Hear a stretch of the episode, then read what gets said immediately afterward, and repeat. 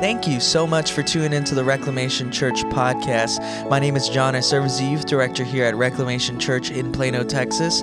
And I hope this sermon grows your faith. I hope that it encourages you today. And for more information on Reclamation Church, you can visit us at our website, re.church. That being said, let's listen in. You know, when you're standing in the back of the room and you feel the spirit moving and, and you see things, it's like it. I tell you, one of the things that, that really warmed my heart this morning is seeing people who have been immunized and they've come back and they're here, and it's like we forget it's been a year, you know. Um, and and you see lifelong friends like interacting, and it's it's it's been so long. And um, you know, for those who are at home and uh, who are not experiencing that yet, you know, please know we love you. We're praying for you. Um, you know, when you come back when you feel the time is right. But we, we do hope and pray that that's soon. You know, because I'm telling you, I, you know, of course, I was quarantined with my family last week, and watching um, through a screen is just it's different. You know, I mean, um, you don't get to experience really the the the way worship just it, it engulfs you. It's just it's just a different feel. So um, so hey, in case you're wondering, I am here in person, which means I dodged my third COVID bullet, um, which is awesome. Um, and I got some really cool news. Um, I haven't even told my wife this yet, but as of this morning, via the app, I am getting my first shot Tuesday. So ha. Um, hope you guys are uh, going the same route because we need to, need to get through this thing. Okay, so uh, listen, we're wrapping up a series today. We're talking about discovering our calling. You know, what is that one big thing that God wants me to do? What we've learned through this series, it's typically not one big thing. It's kind of like, what does God want us to do? It's a, it's a daily thing you get up and you ask God, what, what are we in store for today? You know, what, what are you going to do through me and what do you want to do to me and shape me and mold me and get me ready for this? One of the biggest questions that I hear uh, really all the time from people, and I could be sitting across at lunch or I can be in a counseling session or I could just be walking down the road with somebody. It kind of comes up, but, but how do I know what the right decision is? Right? I mean, how do I know if I'm going to buy the house or rent the house or marry the girl or just date the girl? Or how do I know if I'm supposed to go this way or the, how do I know what God wants me to do? How do I know if I'm even on the right track? So, what I want to do is I want to talk about decisions today because, quite honestly, um, if I could say this nicely, we have become spoiled with having an instant answer given to us right? Because of, unfortunately, this thing right here. And this is a blessing, and, and dare I say, it's a burden, right? So, what I did is I came up with three just completely anonymous, random, out there questions. And this week I applied the Google to the test. And so, all I did is the first question, uh, you know, and, and I want those who are young in the room, I know there's some young ones over here and here, those who were born and the internet was all the way around, it was just here. That wasn't always the case. And I want you to understand years and years ago, to find the answers to these questions would have been a massive job. First question What is the population of Istanbul? It took me approximately two seconds to find out. In case you're wondering, it is 15.46 million. Now, you go back 50 years and you say, hey, do me a favor. Would you go research what is the population of Istanbul? And you would go, well, where is that? And you'd probably get a big world map and you'd try, you'd find, okay, there it is, and I've got it. And, and then you begin, okay, how do I find out the population of Istanbul? I guess I could call Istanbul and say, hey, how many are there? But you don't know where to go from there. Okay, what about this question? I know, totally random. This is how my mind thinks, right? What is the size of an adult male platypus? Again, took me about two seconds to find out. In case you're wondering, the adult male platypus is about 20 inches long and it weighs approximately 5.3 pounds. And we're going, well, hey, I now I know how more information, right? Do that 100 years ago. What are you doing 100 years ago? And you're going, yeah, I don't know. I think maybe the zoo might have one of those. Let's go. Let's get a tape measure. Let's find out how big that sucker is, you know? We have no way to find out. And yet today we have in our hand this 5.3 pounds. I thought it was. You mean the adult male platypus, right? And you kids, you will always have that information. You, you've never had a time in your life where you actually had to go figure it out. I did one for, you know, selfishly for myself. So the second car I ever owned was a 1982 Ford Bronco. I loved this truck. 4x4, I had a blast. It's my son's dream truck now, by the way. So the 1982 Ford Bronco. To remind myself, why did I get rid of that car? As I was going off to college, I just Googled what is the miles per gallon of a 1982 Ford Bronco. In case you're wondering, it's 7.9 miles per gallon. Hence the reason I got rid of my Ford Bronco, right? How do you find that out in 1984? Assuming you don't have the actual information that came with the vehicle, right? I guess you could call Ford and say, hey, could you tell me? But beyond that, you're like, now you go to a website that the EPA has, you type in the information, it'll tell you everything you want to know. But it wasn't always that way.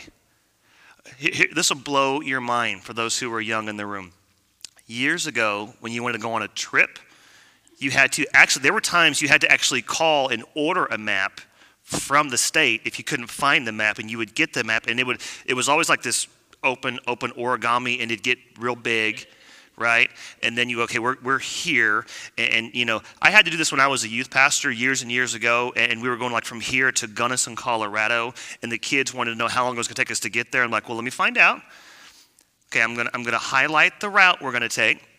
And along the route, I've got to make sure I go by places where I know there's a bathroom. I know there's a place we stopped there before. Yep, there's a bathroom there, and it's big enough for everyone. Okay, and you get this highlight and you do it. And then you had this little little pin thing with the wheel on it.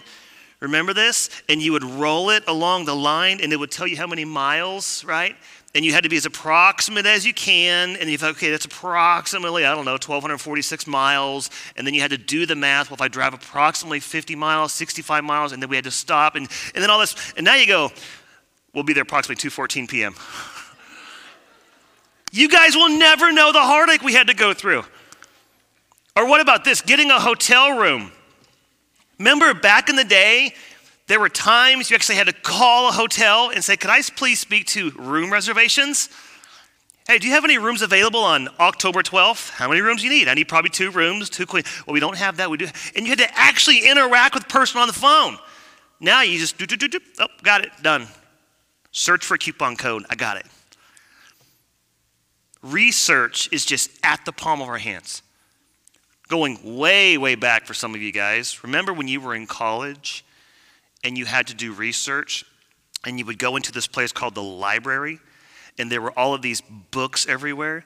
And then it wasn't just like, hey, I need to find out, you know, who said such, such, such. You had to actually do the research and then go to this big box thing with all these drawers, this card catalog, and you would pull it out, and then you would go, and you'd you'd find the card and you, okay that's in over you know row 12 section b third row down and you go over and you'd find the book and then you're just getting started right?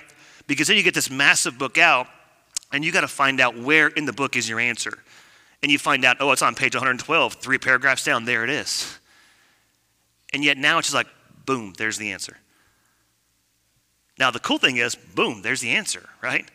What we also have to realize is that's also taking something away from us Someone once said the decisions that we make today determine what our tomorrow is, and that absolutely is the case.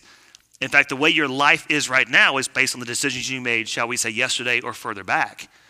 Decisions are massive in our world. Forbes came out with an interesting article, and uh, I love this stuff. I don't know why. I mean, my, my, my kids are getting older, but they're, they're getting ready for their careers, and, you know, we're trying to help them figure out which direction you want to go, and you know, we're asking all those questions, and, you know, what we're learning now with today's culture is there's something, and Forbes highlighted this, called career paralysis. And this is specifically for those who are in their 20s, kind of that generation. And it's basically, they're like, I'm stuck. I don't know what I want to do. And they're having a hard time making a choice in a career. Well, then you go to like the, the, the reasoning behind that. And it's fascinating. You know, for, for someone like me whose parents were raised by parents who were in the Depression, right? Those parents raised them with saying a word over and over and over and over, and that word was stability.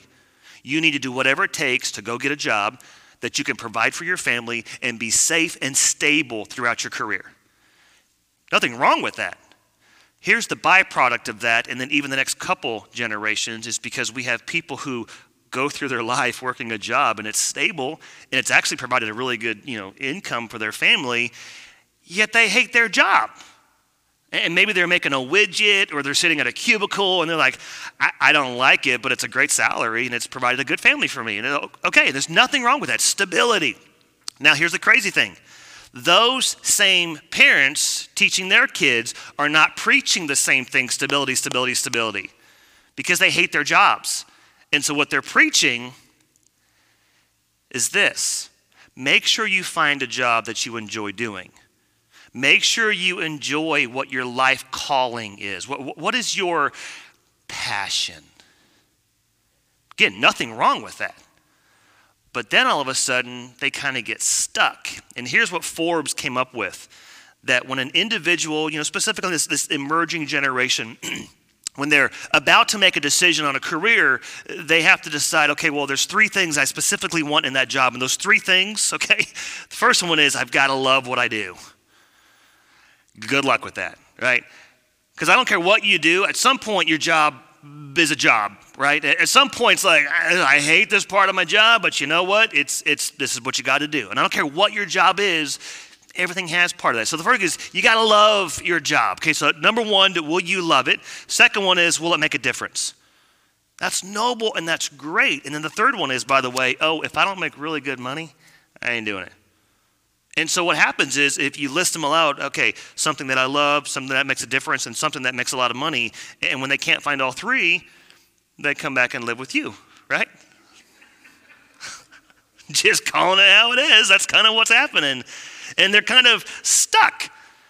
Now, listen, there's actually there's, there's nothing wrong with any of that. I mean, there's nothing wrong with wanting those things in our life, but what has happened is we have this culture that really has a hard time making decisions because everything is just spit out at you. Where are you going to eat? Hey, Alexa, where should I eat today? Okay, there it is. Okay, can you deliver that? That'd be great. And then knock on the doorbell, there it is, right? Knock on the doorbell. You know what I'm saying, right? Yo, okay, back. We used to have to knock also on a door. That's never mind. Okay. All right, I want to talk about this. How can we become more decisive right? How can we make decisions that, okay, my faith is leading me to make this decision, and I believe God's called me to do this. So, what I want to talk today is about this, this trusting God's process. Now, I love the fact that this morning we have um, probably half the room are people that I would say, man, you, you, you've been in this game for a while, right? I mean, I love that you guys are coming back after you've been, you know, immunized, and immunized, whatever the word is. Um, it fixes everything, right? So you're back and you're better.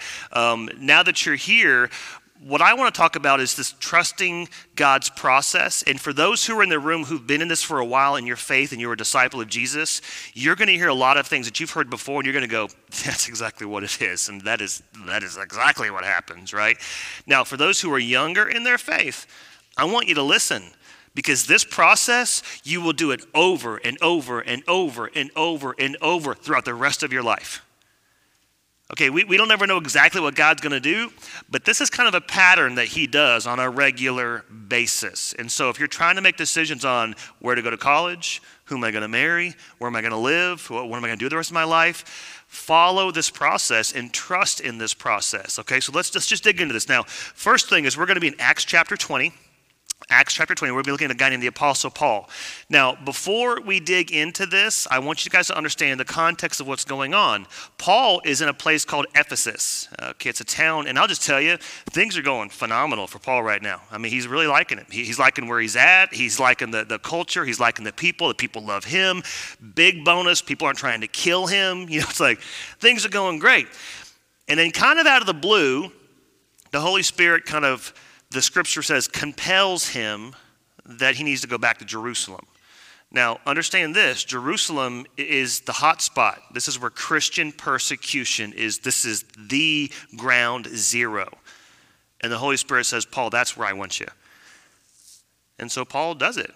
Now, what we're about to read is basically Paul calls a meeting, if you will, with the, the church leadership, the church elders, and, and has this very emotional goodbye, this, this understanding of this is why I'm doing this. Okay, so you, you really see this emotional farewell. So, Acts chapter 20, excuse me, verse 22.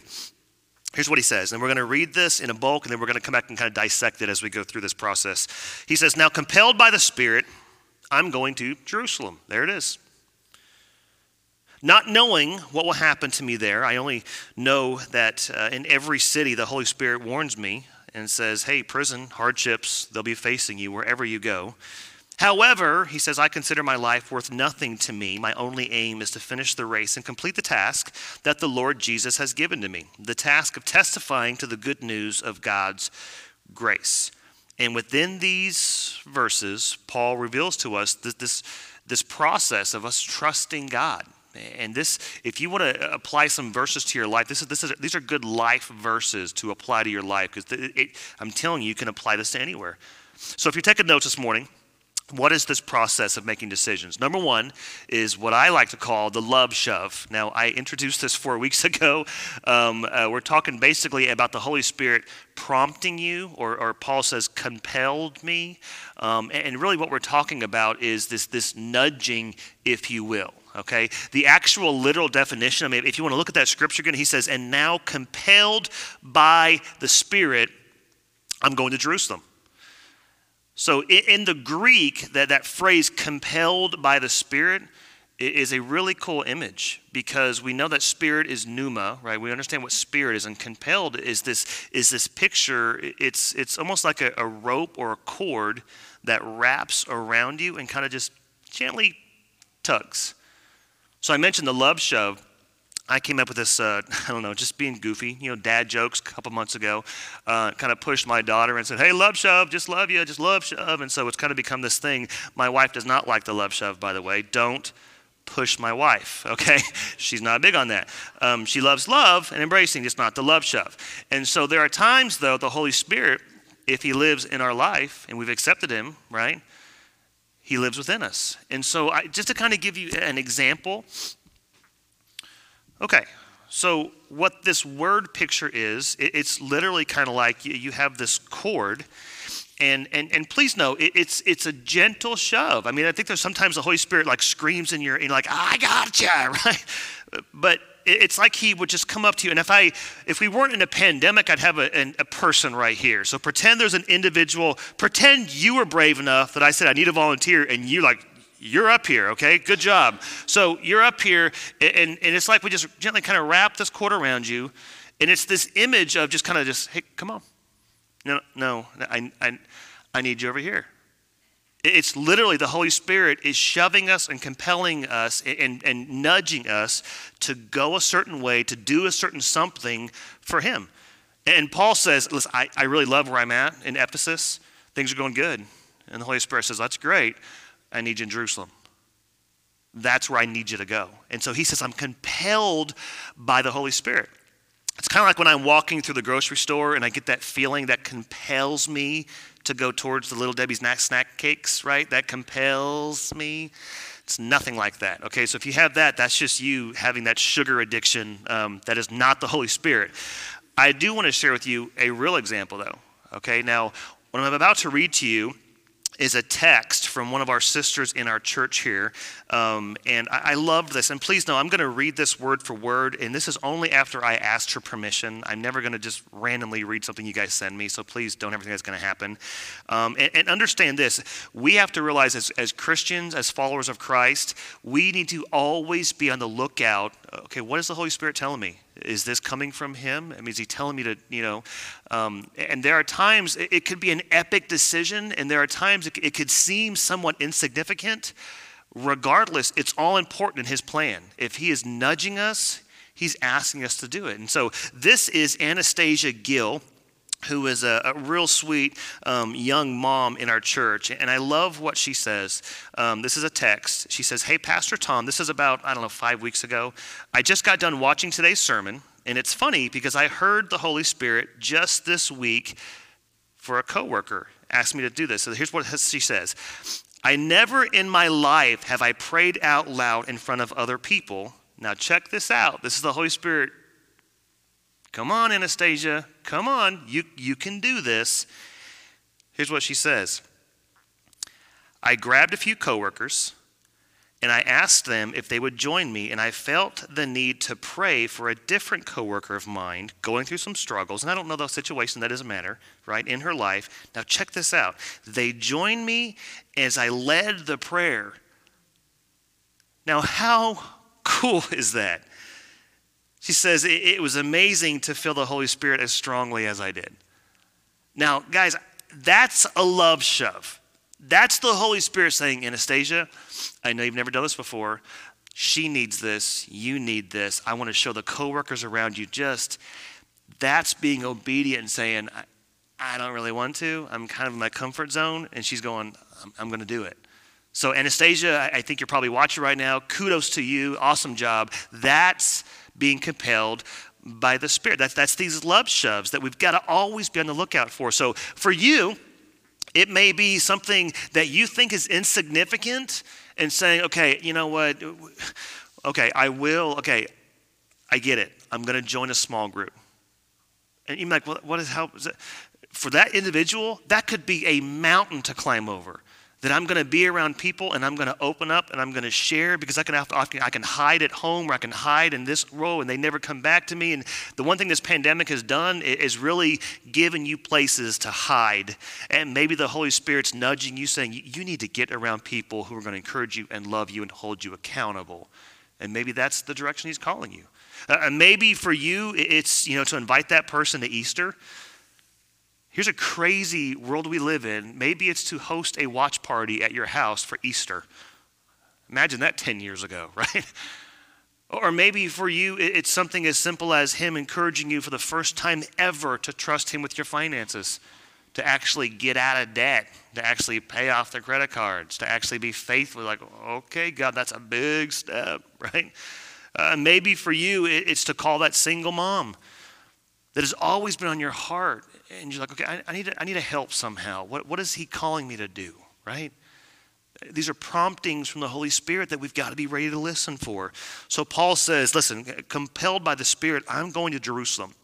He experiences that love shove. Now, the second step in the process is what's something that we hate um, as individuals. And, and, I'll be honest, I hate it as well, okay? But God doesn't really take my advice usually. Here's what it is um, you might as well get used to this, get used to the not knowing.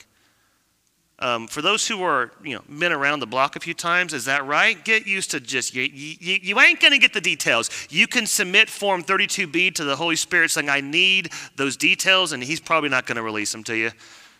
He's like, mm, no, I'm sorry, right? And so Paul says right there very clearly, he says, you know, in verse 22, I'm going to go to Jerusalem. And then he says, not knowing what's going to happen to me. I, I, I just don't know what's going to happen. But, but I, I, really would like the details, God. He's going, respectfully, um, no, you don't.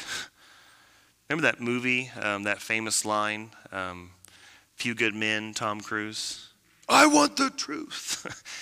and what is, you know, he, he barks at him. I don't think, I don't think God's going to bark at us, but, but, but you can't handle the details. You, you can't. You, you, you can't handle them. But, but God, I, I if I could get steps, you know, even just steps 14, 15, 16, and God's going, okay, we're working on step two. And about step seven, you're going to freak out.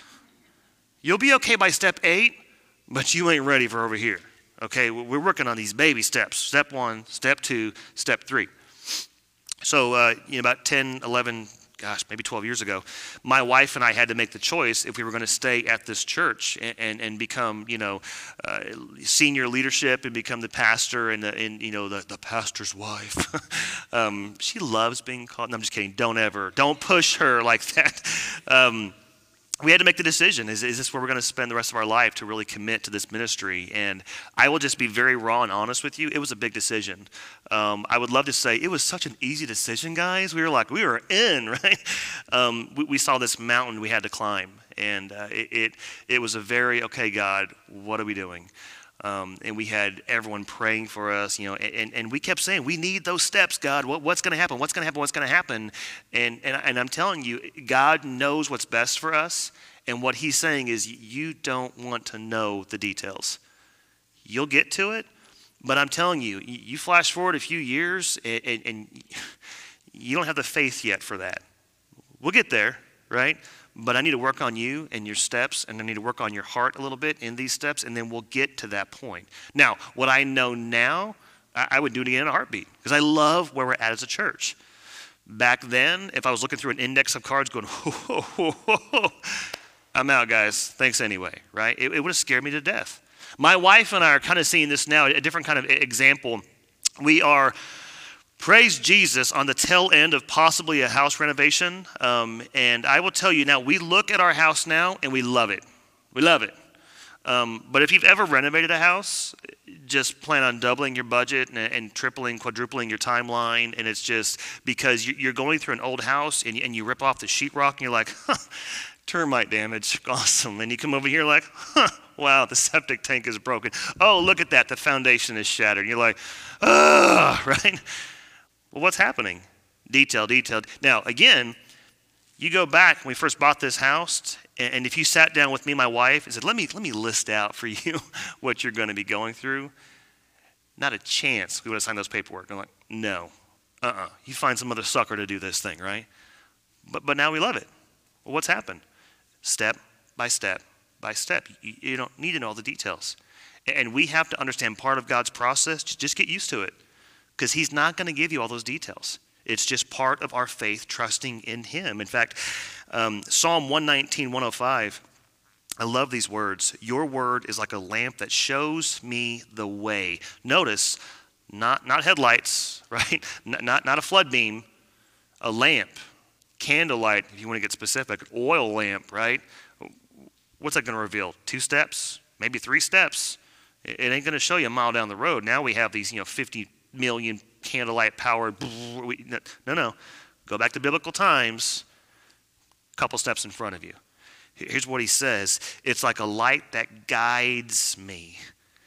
You know, we're kind of doing this right now as a leadership we're asking you know the holy spirit to really guide our steps because we want to know god what do, you, what do you want us to do as a church where are we going and we understand what our mission is right our mission is to embrace those who've given up on church so they can discover jesus christ but then how do we do it here's a specific question and in today's culture when when when most of your church is, is watching through digital media, right?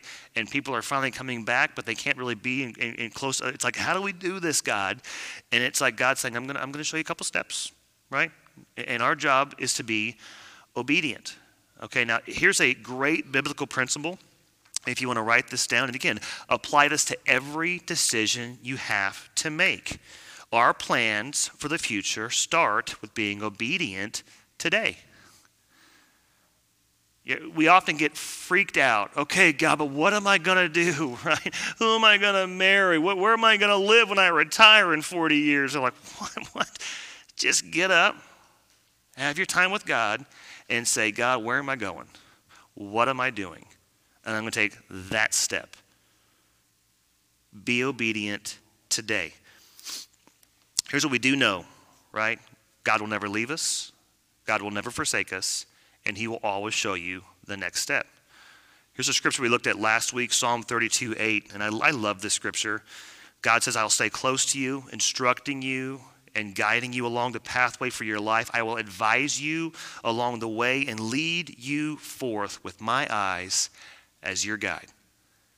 And if you could just envision the Holy Spirit wraps his gentle, you know, cord or rope around you and says, "Let's go this way." Third step, another one we don't really care for, is expect opposition. Just go ahead and put it in your calendar. We don't know the specific dates, but opposition is coming. Paul says in verse 23 All I know is I'm, I'm being prompted. He says, I, I don't know what's going to happen to me there.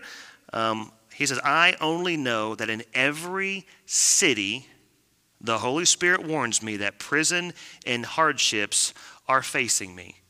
Now, we can look at that and kind of gloss over and go, well, you know, that's just, you know, hardship for Paul. Let's put it in our perspective.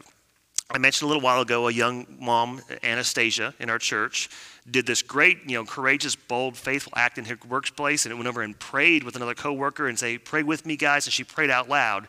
Now, apply this. She gets arrested. She spends four years in prison, and she's separated from her family, and she may die at any minute. Right? That, that puts a visual. That's kind of what's going on here. Right? I mean, he's literally talking about this is going to be very, very secure. And scripture teaches us when you follow Christ, it's not always going to be easy. Fact is, there's going to be opposition. Now, one thing that I do not believe in, and this may step on some toes, so if you if you are used to saying this, I apologize, but I'm not a big fan of the door and window theology. Let me explain what that is. Well, honey, you know, if God closes that door, he'll open a window. Will he? Because I don't see that anywhere in here. Scripture doesn't speak of that. Well, honey, listen, maybe if the doors keep closing, God doesn't want you to go that way. Well, actually, what he says is expect opposition. And so maybe when the doors are closing, that's the opposition. And when times get tough, if we just say, well, grandma said, I guess God doesn't want me to do that. And then what's happened? We've just gone the way we're getting tugged, going, eh, it's kind of hard. I you know, because as Christians, we should never have hard times. And then Jesus says, I never told you that. He said, I said, actually, I said, prepare for it. Put it in your calendar, right? Get ready for this. And so what happens so many times is we're like, wait a minute, things are getting a little tough. It must be. Now think about if you were the enemy, right? And Scripture teaches that we very much have an enemy, right? Um, when do you think he's going to attack? When you're actually making a difference for the kingdom of God or when you're not? I can guarantee you it's when you're in the trenches making a difference that you're going to find opposition. And so you might even tell yourself when you're receiving opposition, it's probably a good sign you're on the right path. Came across a fantastic quote I have no idea who said this because people are all over trying to kind of claim you know, ownership. But here's the quote. Now, here's what it says The struggle that you're having today, it's developing the spiritual strength that you need tomorrow. Understanding that every step we're on, God's working on you, working on your heart, working on your faith, working on your personality Maybe he's, you know, shaving off some edges. He's humbling you a little bit. He's giving you a little more courage. He's getting you ready for whatever tomorrow brings. Be prepared to receive opposition. So we have the love shove. We have, you know, get used to not knowing, and we realize that there's going to be opposition coming. And then the, the fourth one, fourth one is, is pretty simple to say, not always the easiest to do, and that is just take it one step at a time just take it one step at a time. And so, if you don't know much about the Apostle Paul, his conversion was actually fascinating. So, Paul used to be a guy named Saul. Um, Saul uh, was not a Christian. He actually hated Jesus, hated Christians, hated you know, disciples, and he actually, for a living, um, would arrest them, persecute them, kill them if he could. And one day he's on his way to Damascus, and he literally has like a hunting license for Christians. Um, he's like, legally, I can do whatever I want to do. And on that road, he, he encounters the, the resurrected Jesus. And as you can imagine, it just changed his life in just in a moment's time. He's like, "Okay, you're real. I was obviously way wrong. I'm really sorry, uh, killing your people." I'm, mm. and so, out of nowhere, Jesus says, "You're the one I'm going to use to, to, to, to reach all the Gentiles." Now, if you're saying, "Well, what is a Gentile?" Right? Um, I'm pretty sure I'm Texan, right? Um, simply put, if you're not Jewish, you're Gentile. It's kind of like Jewish and everybody else. So pretty good chance we're, we're all Gentiles in this room. Now, here's the cool thing Paul's excited right? I mean, if you've ever met someone who's, who's literally like a light switch went off and they're a different person, they are excited and they're vibrant and I'm ready to go. Um, now, here's the crazy thing about Paul is he's ready to go out and save the world, um, but it takes a few years before God ever lets him. Isn't that, isn't that interesting? Well, Paul, just go on down the road and do your thing. And, and, and somewhere about three years, he finally preaches his first sermon. And let me tell you, it went so good, they literally wanted to kill him afterwards.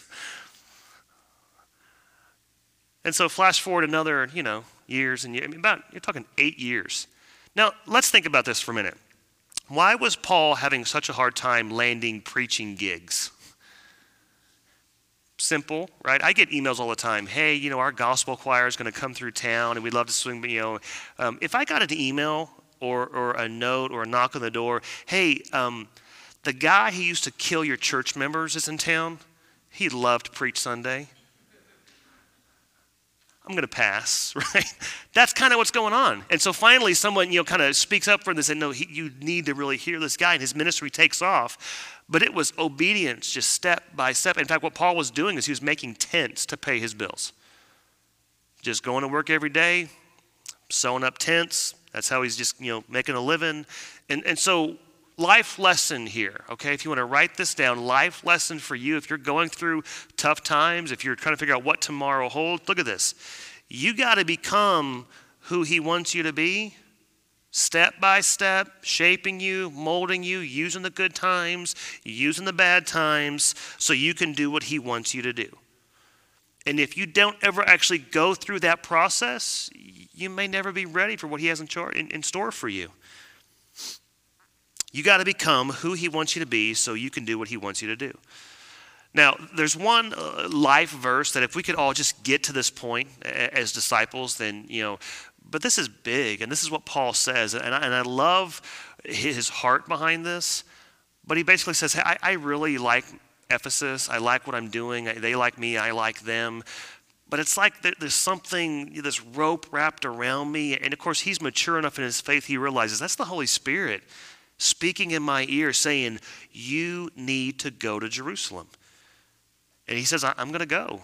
But the Holy Spirit's also telling me it ain't going to be fun. It ain't going to be easy. Prison, hardships, everywhere I go, but, but I'm going to go. And then I want you to see what he says in verse 24. I mean, this is such a beautiful key verse.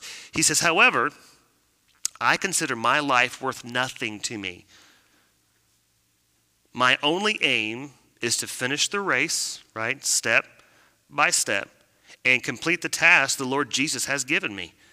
My only goal is to finish the task of testifying to the good news of God's grace.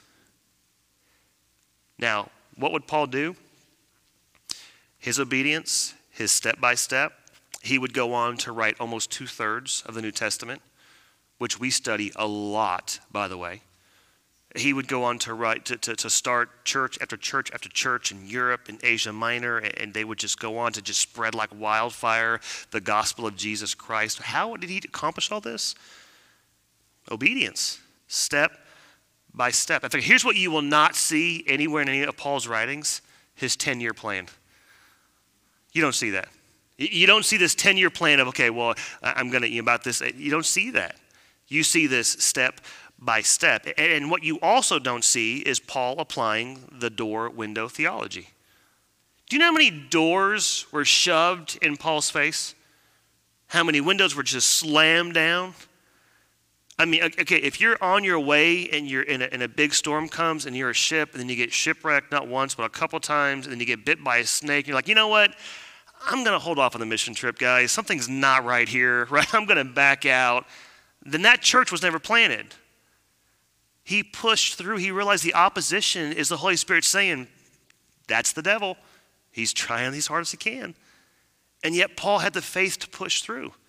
And this is a process that we can absolutely apply to our life.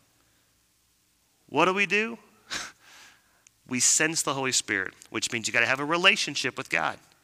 You got to be in tune with Him. And all of a sudden, that wraps around. He's like, uh, no, go talk to her. No, you know what?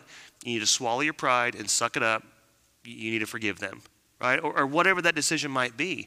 And then we just follow this process all the way through.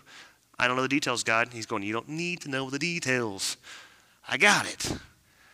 Okay, God, but you know, I opposition. Yep, opposition. I get it. I've won the war. Don't worry. We'll get through this. And he builds our faith over and over and over. So, what does this mean for you? You're like, oh, this, this 2021, man, I'm not making tents. Well, okay, maybe you're waiting tables. Let me tell you something. I, I waited tables for, gosh, four or five years in college. That is a mission field. Maybe it's God calling you to be eh, faithful in your faith in Jesus Christ in a mission field known as, you know, whatever restaurant. Or, or maybe you're a stay at home parent, and right now that's your making tents. And God's saying, you, you, be on fire for your faith and you show those kids what it means to have faith and to be bold and to love and to forgive. You show them. Or maybe it's, it's you off at college and you realize that you're now the minority when it comes to you know Christians in your work, whatever it could be. But you realize that when God nudges you, it's always for his purpose and his plan. Scripture says very clearly, and I love it, that you, you can come up with your plan for your life, but it's him that, that, that sets the steps, right? And so we need to trust in that. Let me pray for us. Heavenly Father, we come to you now. We thank you for who you are. We thank you for the way that you have moved, that you are directed. Father, I, I personally, for me, and I can say for my wife, thank you for, for letting us stay here. We, we are so thrilled with what you're doing at Reclamation Church. And Father, I pray that you would be with everyone who's watching, whether they be at home or in the room or listening on the podcast, even a couple days down the road. Father, you would just uh, speak to them. Father, help us, help us sense those nudges. Help us sense those love shoves. Help us know when you're prompting us and compelling us to do something. And then, Father, help us, help us have the courage to take the first step. Not knowing all the details, just the first step. And then once we get there, take the next step. Father, we, we ask that you would move in a mighty way in the lives of those who are watching, listening in this church, Father. We belong to you and we love you, and we pray that you would be glorified through us. It's in Christ and we pray. Amen.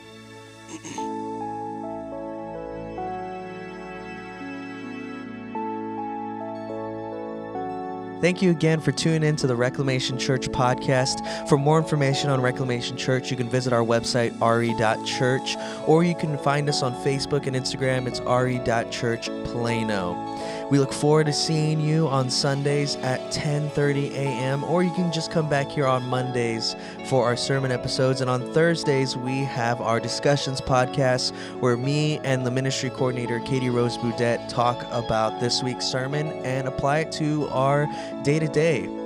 Have a great rest of your week and we'll see you next time.